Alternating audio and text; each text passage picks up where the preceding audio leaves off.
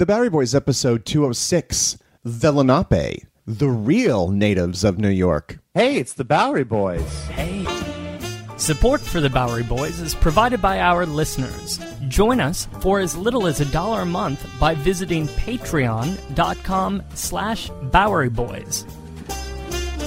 Hi there, welcome to the Bowery Boys. This is Greg Young. And this is Tom Myers. And in honor of the release of our new book, which is coming out this month, we thought that we would take the story of Manhattan but go all the way back before it was New York, before it was even New Amsterdam, to the original inhabitants of this land. That is the Lenape and the other tribes of the New York, New Jersey, and Long Island area.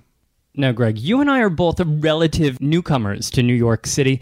I mean, after all, we've only been here for 23 years. But how often have we heard people boasting about being native New Yorkers? People born here are rightfully proud of their upbringing and of their hometown, of course. Although the true native New Yorkers, those who were really here first, their story is all too often overlooked or taken for granted. I would say the story is often obscured, of course, because it's seen through the guise of European writers for the original settlers that were here. This is a story that we've told a few times before the tale of New Amsterdam and the early days of New York, but we're going to take it and turn it on its head a little bit. And it's going to be from the perspective of the native people that lived in this area. We'll be talking about who these first New Yorkers were, how they went about living in what is today New York, and how they interacted with the pesky new European arrivals at their shore. And finally, we'll ask the question what happened to the Lenape and where are they? Because, in fact, there are still Lenape with us in the United States today, but most of them are not in New York. So join us as we explore the tribal tale of the Lenape, the true native New Yorkers.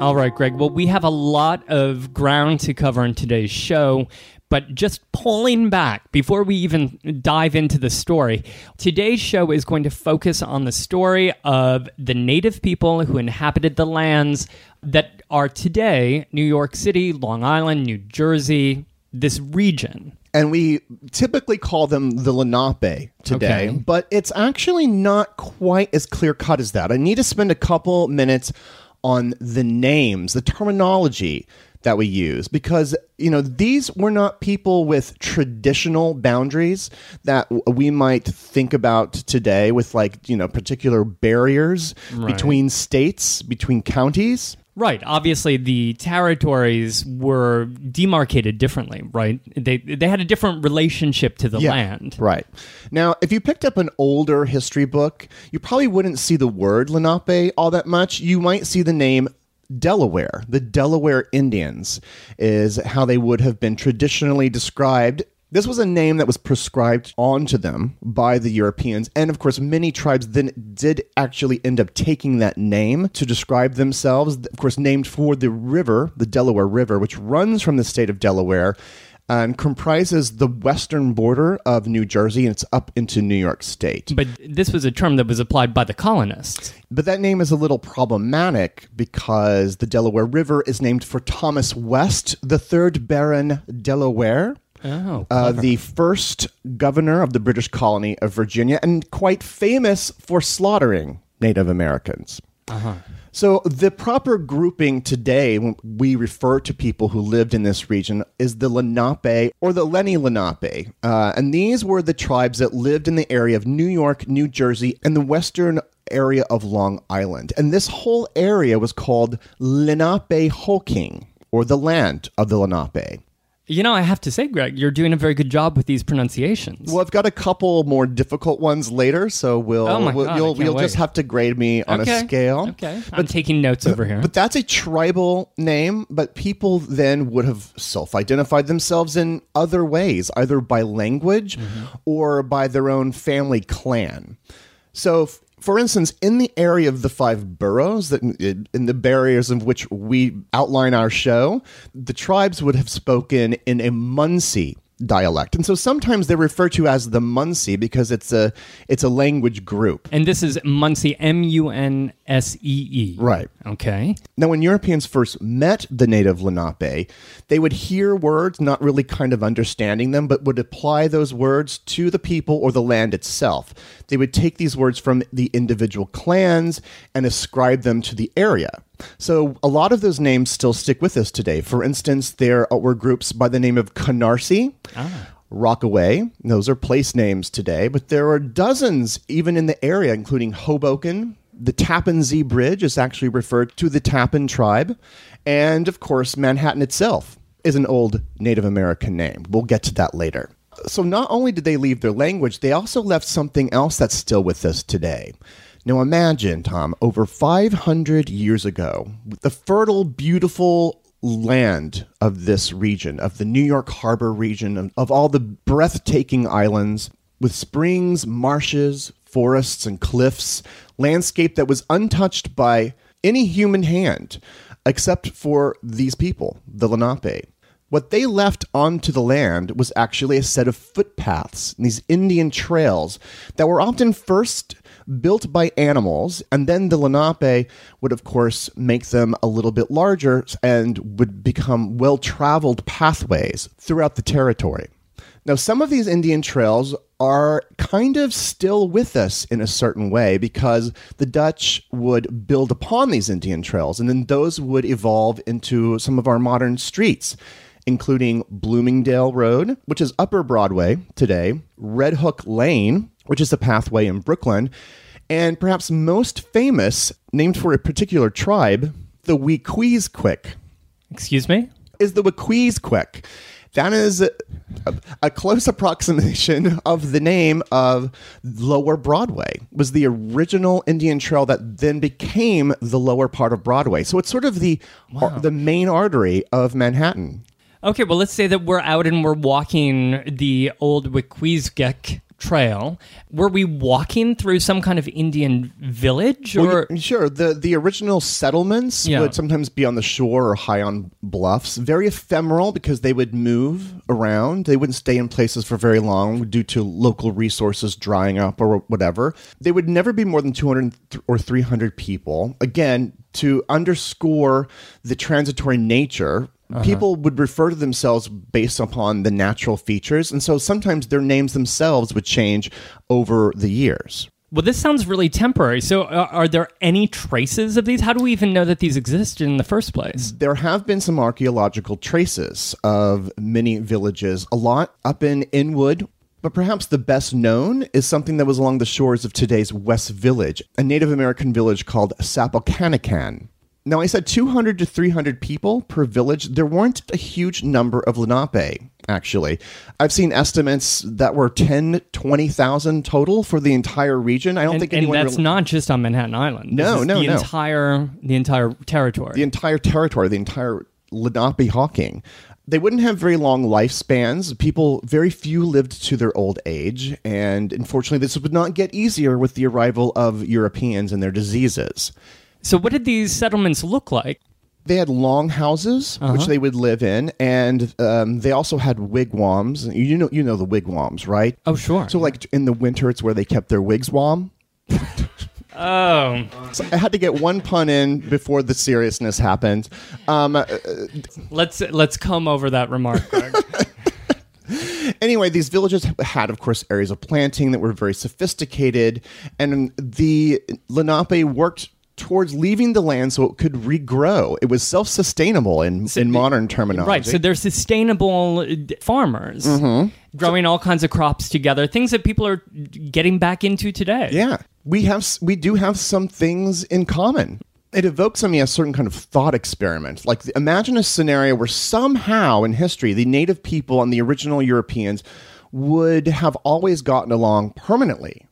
I mean, think of these well worn legends of the pilgrims and the Mayflower and the communal brotherhood that they had that uh, gave us Thanksgiving, right? Right. The legends that we were all taught in elementary school. But, you know, human nature would have had to have been much different for that to sustain itself for that long. Both sides were driven by a spiritual belief of predominance and attachment to the land, right? I mean, the Lenape had their own religions and beliefs that traced back hundreds of years to this land. Meanwhile, the Europeans, who were driven out into the world for exploration and conquest, they had the whole philosophy of gold, God, and glory. Right. That God was granting them this land, right? So they, They were doing God's work. And but there were Lenape customs that Europeans simply could not possibly understand, right? That they seemed like true aliens to them. For, for instance, women had were quite prominent in Lenape society. They were the farmers and craftsmen, two things that were typically overseen by men in European countries. Hmm. The women were farming, the men weren't actually tending to the crops. The men were mostly hunting. The, the men would clear the crops, but the women would care for them, would tend to them. Uh-huh. They had shaman, they had healers, sweat lodges, and other spiritual and medicinal techniques that would have looked quite superstitious to the Europeans. It all seemed paganistic. Not least of which, you know, the notion of social clans, which is even another way that they organize themselves, as the, as the Lenape came from three particular clans called the wolf, the turkey, and the turtle, and these are all traced to the women's side of the family. So these are Wow, these are so women really had a lot of power here. Yes, I mean, this, so this was, of course, quite in the face of the first Europeans who did not organize their lives that way. Not to mention the children of a couple would go off to live with their mother and be raised by the mm-hmm. mother's brother. So this led to other kinds of confusion. They, they were not compatible on many different levels here, and they were now competing for, or, and, or would soon be competing for resources.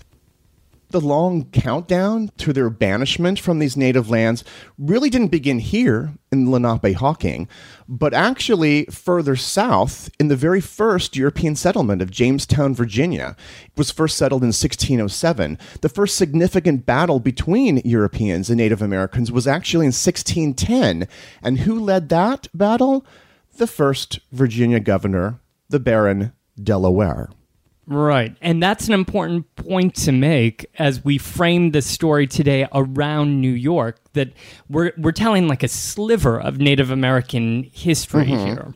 So there's a whole bigger story that's happening with many more tribes and affecting many more people outside of this territory.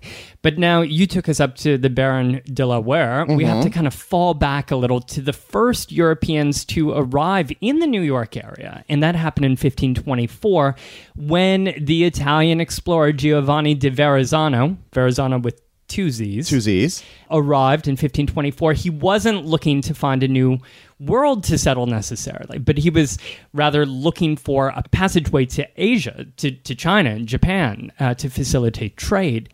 He had been hired by the French king, Francis I, and he sailed his ship, La Dauphine, reaching the eastern seaboard in March of 1524 and arriving in the Narrows here in the area between Staten Island and Brooklyn about one month later in April of 1524. And how did his first meetup with uh, Native Americans go? Well, not bad. Dozens of Native Americans rowed out to meet the boat, you know, in their canoes. They were shouting at them and greeting them, generally speaking, you know, greeting them very warmly. And his men wanted to stick around, and, and Verrazzano wanted to explore further into New York Harbor. But unfortunately, a big storm came up out of nowhere, as they do, and he got a little bit nervous. Verrazzano knew the waters out at sea. He understood what he was dealing with out there, but he didn't really know what he could expect if he headed further into New York Harbor. Right, it was uncharted. Right. and there was a native population that seemed hospitable, but who really knew what was going to happen inside. So he turned around, reversed course, and headed back out to sea. But then Hudson comes along here in just a few decades later, right? Well, in 1609, but before Hudson got here, there was already some trading happening in in the region. Hmm. And that's because the fashion rage in Europe at this period. So late 1500s, 1600s, it was all about fur. You know, those mm-hmm. fancy fur hats that people were oh, wearing yeah. around. Well, that fur had to come from someplace. And most of the animals had already been caught in many parts of Europe. And at this point, in the late 1500s, Russia was the chief provider of these pelts. And, and European merchants were looking for other supplies of these beaver skins and pelts. Oh yeah, North America was just loaded with animals and very few human beings. So That's of course right. it's- it must have been very desirable to send out a, f- a few ships for a, m- a few months long journey. Well, starting in the 1580s, the French were already doing business and trading with native people living in today's Canada. So even some of the Lenape were already trading with the French by the end of the 16th century. But I think we need to remember that that the Lenape were not natural traders and business people. They weren't natural capitalists, it- mm-hmm. to put it in an understated manner. According to the book Gotham, even a half century later, Daniel Denton would note that many Long Island Lenapes still showed a marked indifference to material possessions. They are extraordinarily charitable to one another, he wrote, one having nothing to spare, but he freely imparted to his friends, and whatsoever they get by gaming or in any other way, they share to one another, leaving to themselves commonly the least share.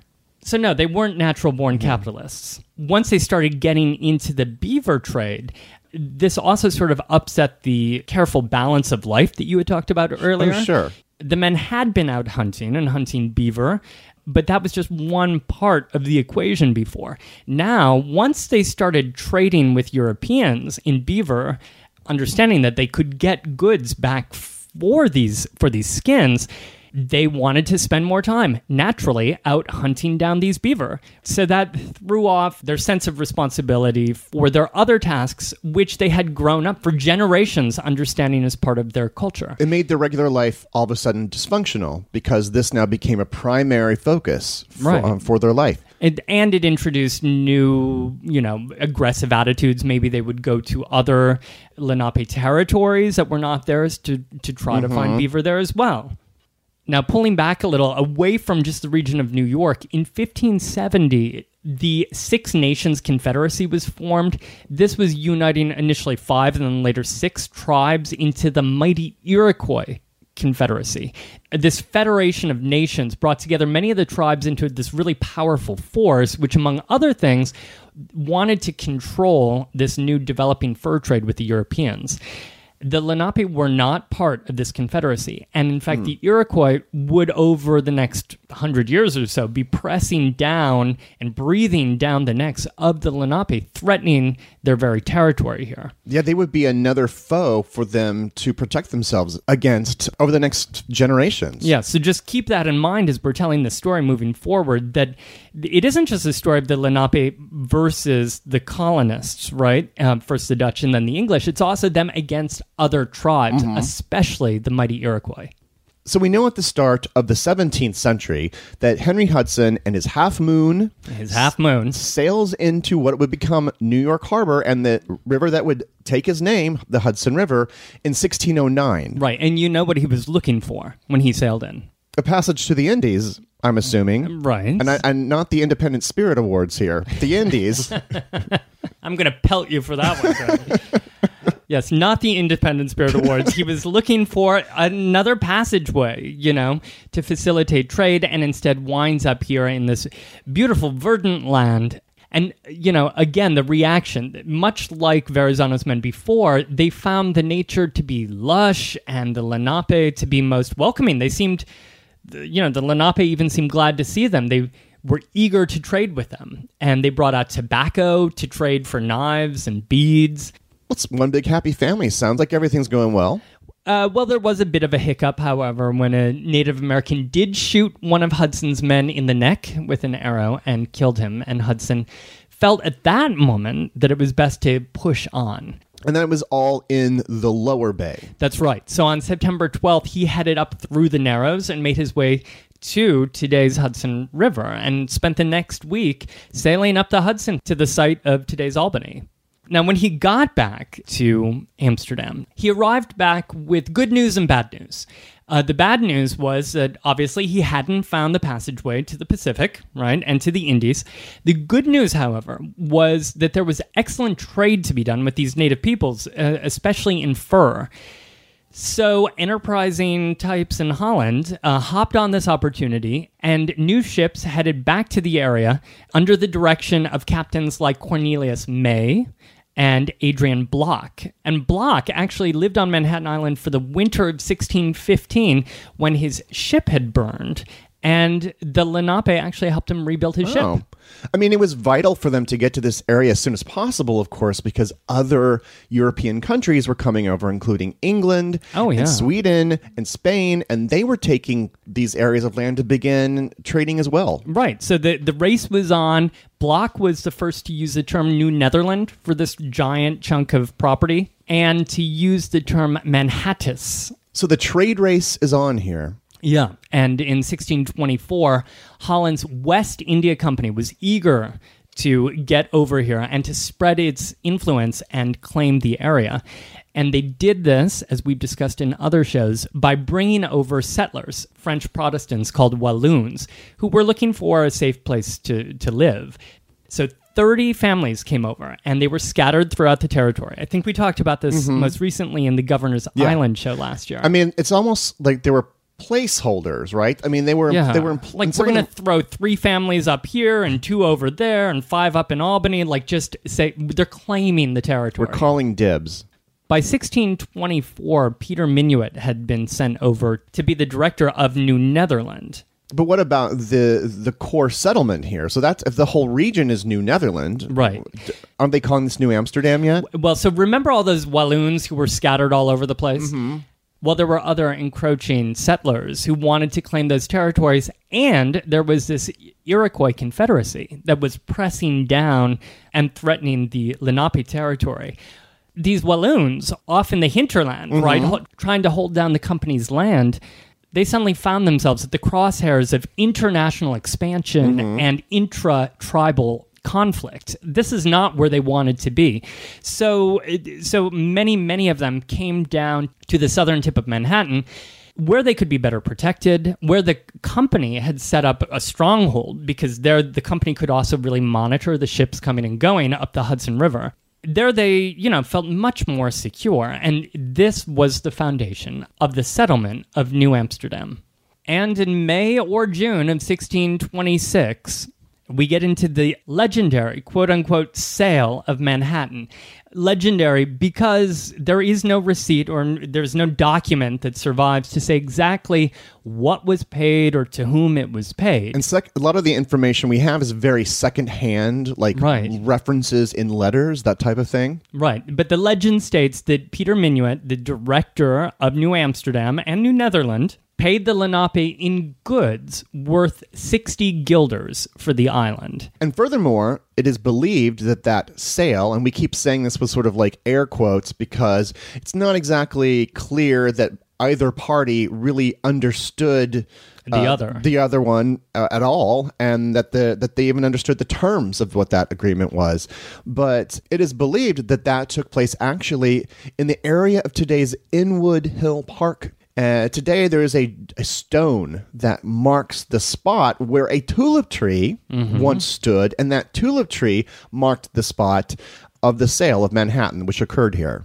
A report in November 1626 stated that the company had, quote, purchased the island Manhattan from the Indians for the value of 60 guilders.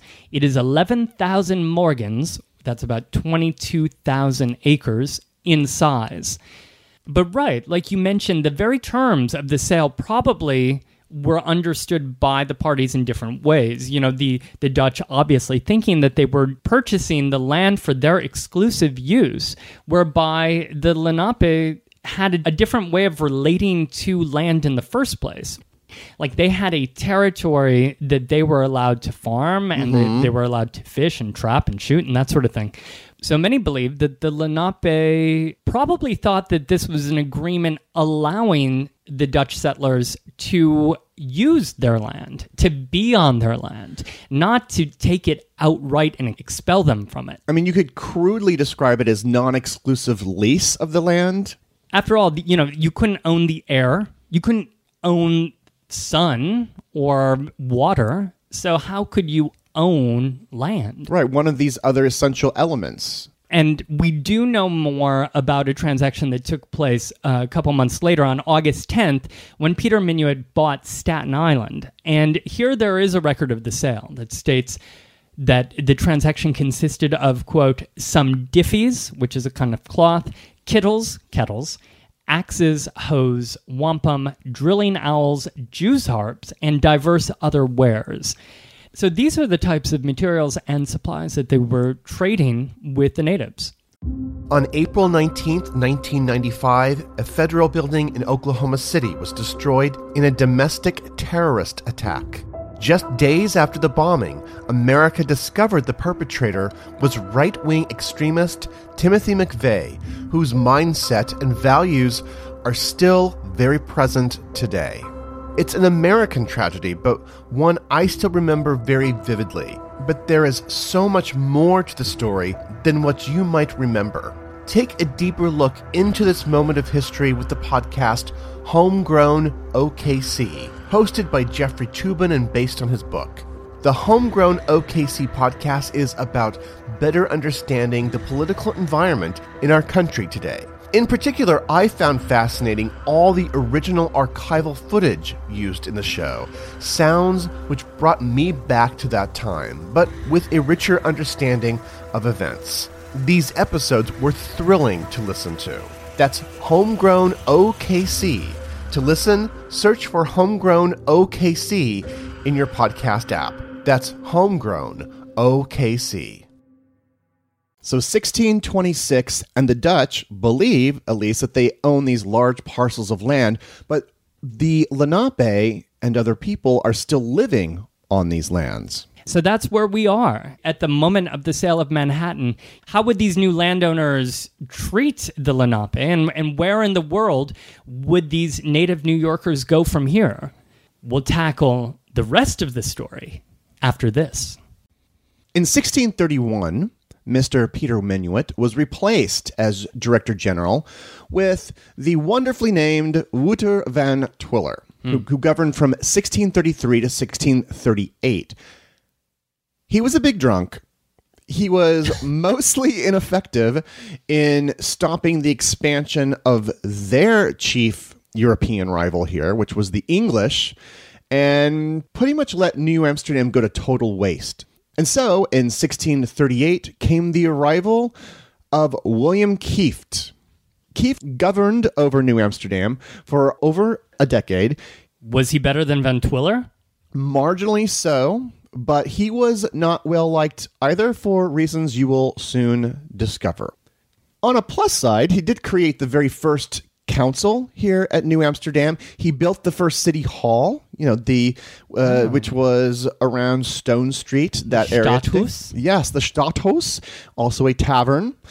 He also got into the habit of purchasing land from native tribes, expanding the boundaries of New Netherland well into the area of western Long Island. So Kieft is expanding the territory. It was one of the reasons he was hired for the job was to expand New Netherlands throughout the regions. And of course, not surprisingly then, he would see the native people of the land as barriers to the Dutch growth inland. But if he's buying up these parcels, it sounds like they were they were willing to sell to him. Well, initially it seemed like they were working things out. It was a harsher relationship, but um, they were all making it work until 1639, when Kieft kind of went overboard and actually demanded that all of these different tribal groups around the area pay for protection in wampum. And in, in exchange, the company soldiers would protect them, right? But of course, And I'm sorry, you said wampum, and wampum is these bands of beads that are tightly sewn together that, that functioned as a kind of currency for the tribes. And in fact, New Amsterdam used wampum because, of course, they did so many transactions with the native people around them, right? Mm-hmm. Now, nobody really asked for Kieft's protection. So he's basically an almost like a mafia strong arming way at its finest, right? To just get all this wampum from the people for a protection that they didn't necessarily want or need or would even have felt protected by everyone seems to be living in a lot more danger these days, and eventually it would violently boil over. The first altercation came to be known as the Pig War. In July of 1640, hogs that were owned by a man named David de Vries, who was a mediator between William Kieft and his men and some of these Native American tribes, well, his hogs were killed out on his farm in Staten Island. And because of this connection that he had with Kieft, the Director General retaliated in a very brutal way. To quote from the original words of David de Vries, a hundred armed men departed New Amsterdam, headed to the Raritans, a nation of savages who lived where a small stream runs up about five leagues behind Staten Island, for the purchase of obtaining satisfaction from the Indians for the hostilities committed by them in killing my swine. The troop killed several of the savages and brought the brother of the chief as a prisoner. The secretary had tortured the chief's brother in his private parts with a piece of split wood, and that such acts of tyranny were perpetrated by the servants of the company as were far from making friends with the inhabitants. Unquote.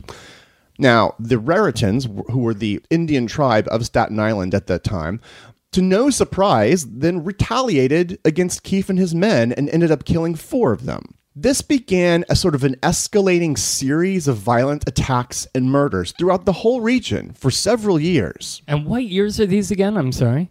That was 1640. Okay. The following year, August of 1641, there was a, gentle old Dutch wheelwright that lived up in the area of today's Turtle Bay. He was attacked by a member of the Wijsqueesquick and brutally beheaded. This caused Kieft to galvanize the troops again and waited for an opportunity to strike back at this particular tribe as vengeance. The following winter, in 1642, a band of traveling Mohicans attacked settlements in the area of Westchester, uh, attacked certain Indian settlements, the Tappan and the Wijsqueesquick Indians. And this latter tribe was, of course, the tribe that the murderer was from, right? The man that murdered the little wheelwright in Turtle Bay, the one I just mentioned. So they escaped. Their original settlements were destroyed. They escaped to two particular places one called Pavonia, which is the, today's Hackensack, and Corlear's Hook, uh, which is a area of the Lower East Side today. So this attack happens during the winter? Right. So freezing cold, harsh elements, these people were struggling. They went to these two places for comfort and care, right? They were escaping something. They were not in any way in some kind of attack mode. Kieft's men saw this as a grand opportunity to get terrible revenge. And so in February of 1643, perhaps one of the most brutal attacks, at least in the New Amsterdam period.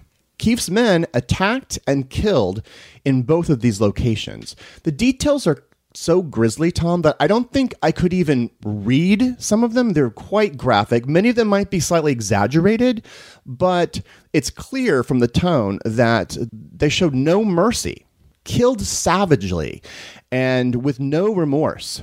One disturbing detail I will share is reportedly severed heads of Indians. Dozens of severed heads were brought back and put on display in New Amsterdam as sort of setting a very gruesome example for future native people who were to pass by.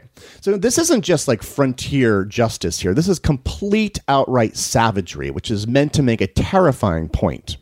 But it doesn't seem very smart, right? Or strategically in the best interest of New Amsterdam to be attacking the, the Indians who are living just at their borders. Right. I mean, this is not uh, was not a thoughtful maneuver in any way. Of course, now retaliations were going to happen against the other settlers. Right. These were there were settlers living unprotected all across the land. So over the next few years.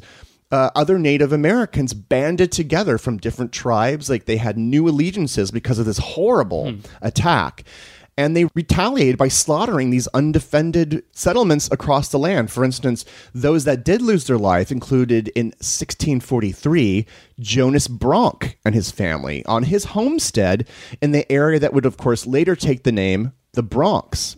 Further east that year, an English settler named Anne Hutchinson, we've le- all learned about her in history class, And um, she came down from Massachusetts, mm-hmm. right? In search of her own religious liberty. Right, and had gotten permission to settle here in New Amsterdam. Well, she and her family were brutally killed um, in the area of today's Pelham Bay Park. There's even a spot called Split Rock. It's another rock monument to this period, marking where legend has it where she and her family were killed. You know, I mean, what's really tragic is these individual groups, they all had good relations with uh, the native people, with their neighbors. But Kieft here had upset this general balance. Hundreds died over the next few years, and this would be called Kieft's War. Well, the Dutch West India Company had had the last straw, and Kieft was replaced in 1647. In fact, on his return back to the Netherlands, he perished in a shipwreck off the coast of Wales, and of course was never really reprimanded for this. One guess, Tom, who replaced William Kieft? Could it be our old friend Peter Stuyvesant? Old Pegleg Pete. Peter Stuyvesant comes in to really save the day. He shapes up New Amsterdam. I mean, we're not even talking about what a, a mess it still was, but Stuyvesant really helped develop it into a proper town here. Was he able to restore some sense of peace with the native population? Indeed, it seemed with Kieft out of the way that there was, at least with certain tribes, a sort of a clearing of the air. But things were not all that rosy, for in 1655, another major altercation between the Dutch and natives really just illustrates that even when you say peace in this time, it's still a very fragile peace in any, any particular way. So on September 15th of that year, while Stuyvesant and the company's soldiers were off dealing with another crisis involving their neighbor New Sweden, Which was sort of in today's southern New Jersey. at Philadelphia, that area, right. All of a sudden, in unprotected New Amsterdam, almost 800 Native American men in 64 canoes arrived at the borders of New Amsterdam. You can imagine how frightening that was. for- Massive. yeah. They were reportedly on their way to do battle with other Indian tribes up north. But at some point in time, while they were here, kind of wandering around and being sort of scary and threatening, a woman who was with them was killed while she was picking a peach off of a tree that was owned by a farmer. And he greatly overreacted and killed her. Well, as a retaliation of this, over the next three days, dozens of colonists around the region here were killed, and over a hundred colonists were taken captive. But this this Indian force, these were all Lenape? They actually were not. They were.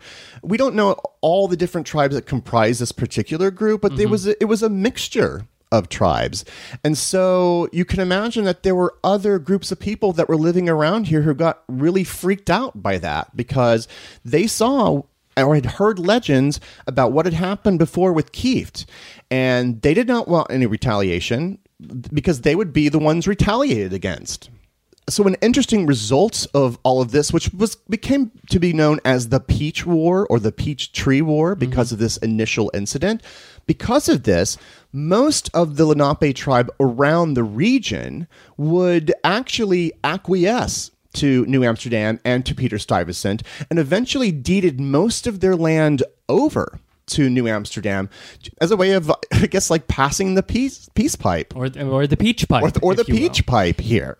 So by 1664, Stuyvesant and New Amsterdam and the Dutch actually negotiated an extraordinarily far-reaching peace treaty with With the Lenape. with the Lenape in in this area. But by this point, By 1664, devastated by war with the Dutch and the English and all these other tribes, and decimated by all these diseases and all the dwindling resources, mm.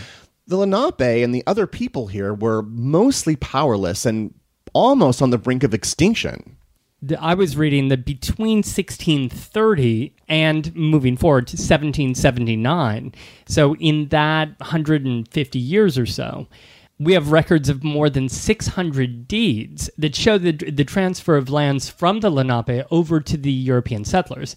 And it shows a, a you know a very organized transfer of property signed over by the leaders, by the Indian leaders, and it illustrates how you know they were pushed away from these settlements up the river and and really into the interior. So especially along the waterfronts uh, which were the the choicest properties. Those were the first to go you know in today's brooklyn and long island and of course all along manhattan and the jersey shore. You said the waterfront was the, the most choice property. Well, some things, I guess, just never change. although i think that they were probably less interested in like the beautiful setting sun. Well i mean yeah, probably they loved the nature, but they were also very interested in the access to the waterfront for fishing and for boating purposes. And the later industry. but it makes you wonder if in this transfer of property, you know, were were they being taken advantage of? I'm just going to posit that question, Greg. Were they were they being hosed?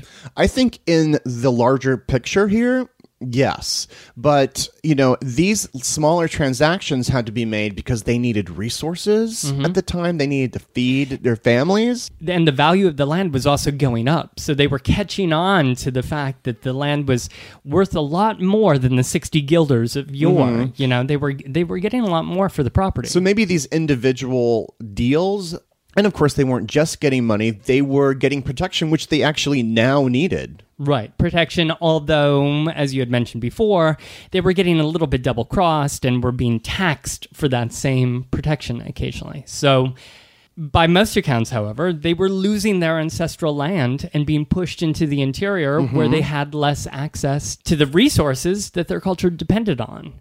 So I left that at 1664. That Right. is, oh, yeah. course, That's a big year. That's, that's the year that New Amsterdam became New York, and the Dutch control was passed over to the English. Right. And the English were led by Colonel Richard Nicolls, who overtook the colony from Stuyvesant.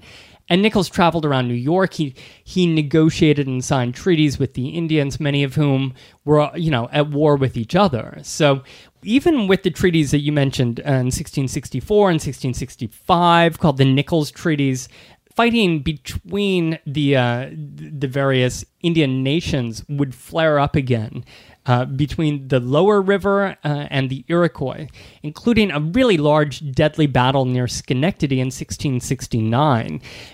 Hundreds of people were killed in that, and the result pushed many of the Hudson River Indians, so the, the, the Lenape down nearer New York, pushed them more to the interior of the country, seeking safety uh, and to get farther away from the Iroquois. So they were even by this time run out entirely of these original lands in which they were first, where they first met the so Europeans. there's a double front, right? A double assault here happening in a way. You have the colonists who are buying up their land and forcing them to relocate, but then you also have the uh, fighting from other tribes that is pushing them farther west inside the country looking for safety.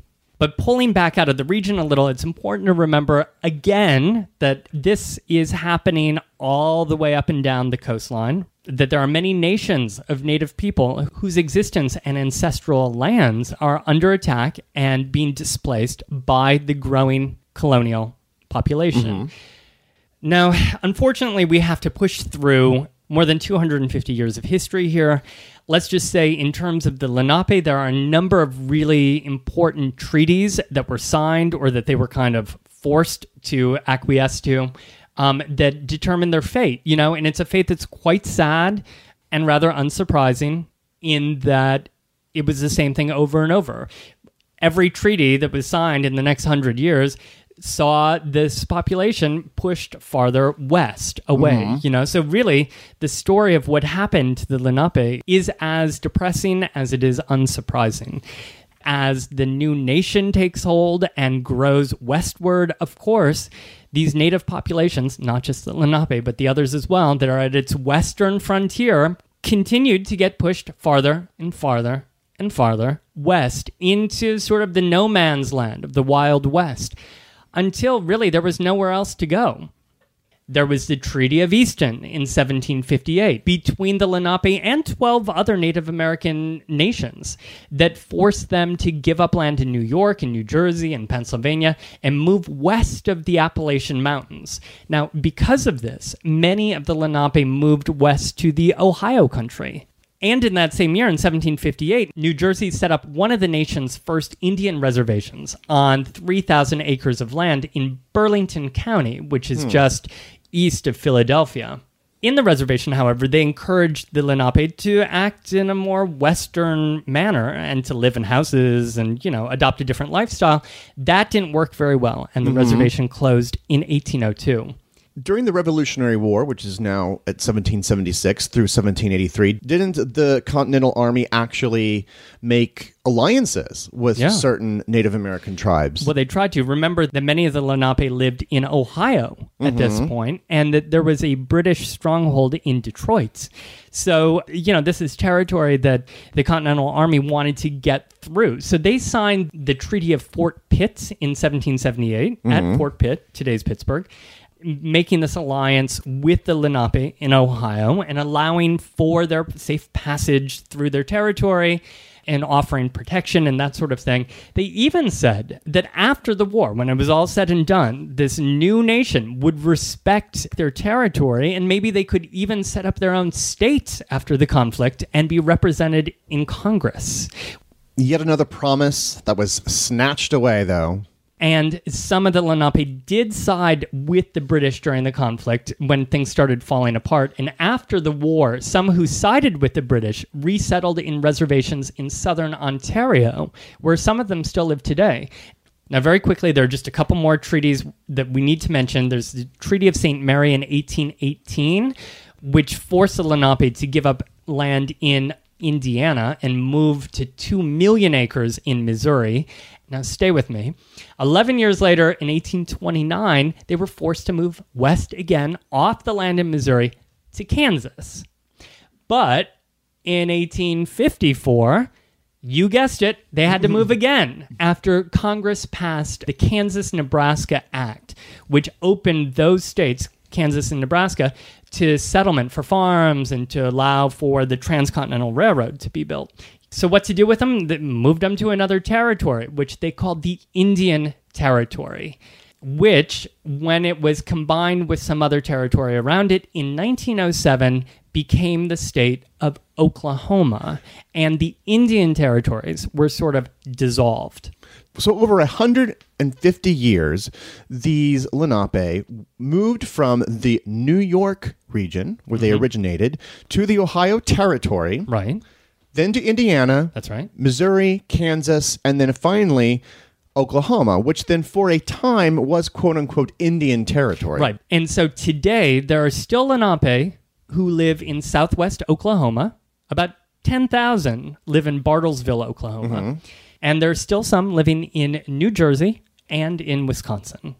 And these are the last trace of the original Lenape, the people who had lived here when the Europeans first discovered the area of New York Harbor.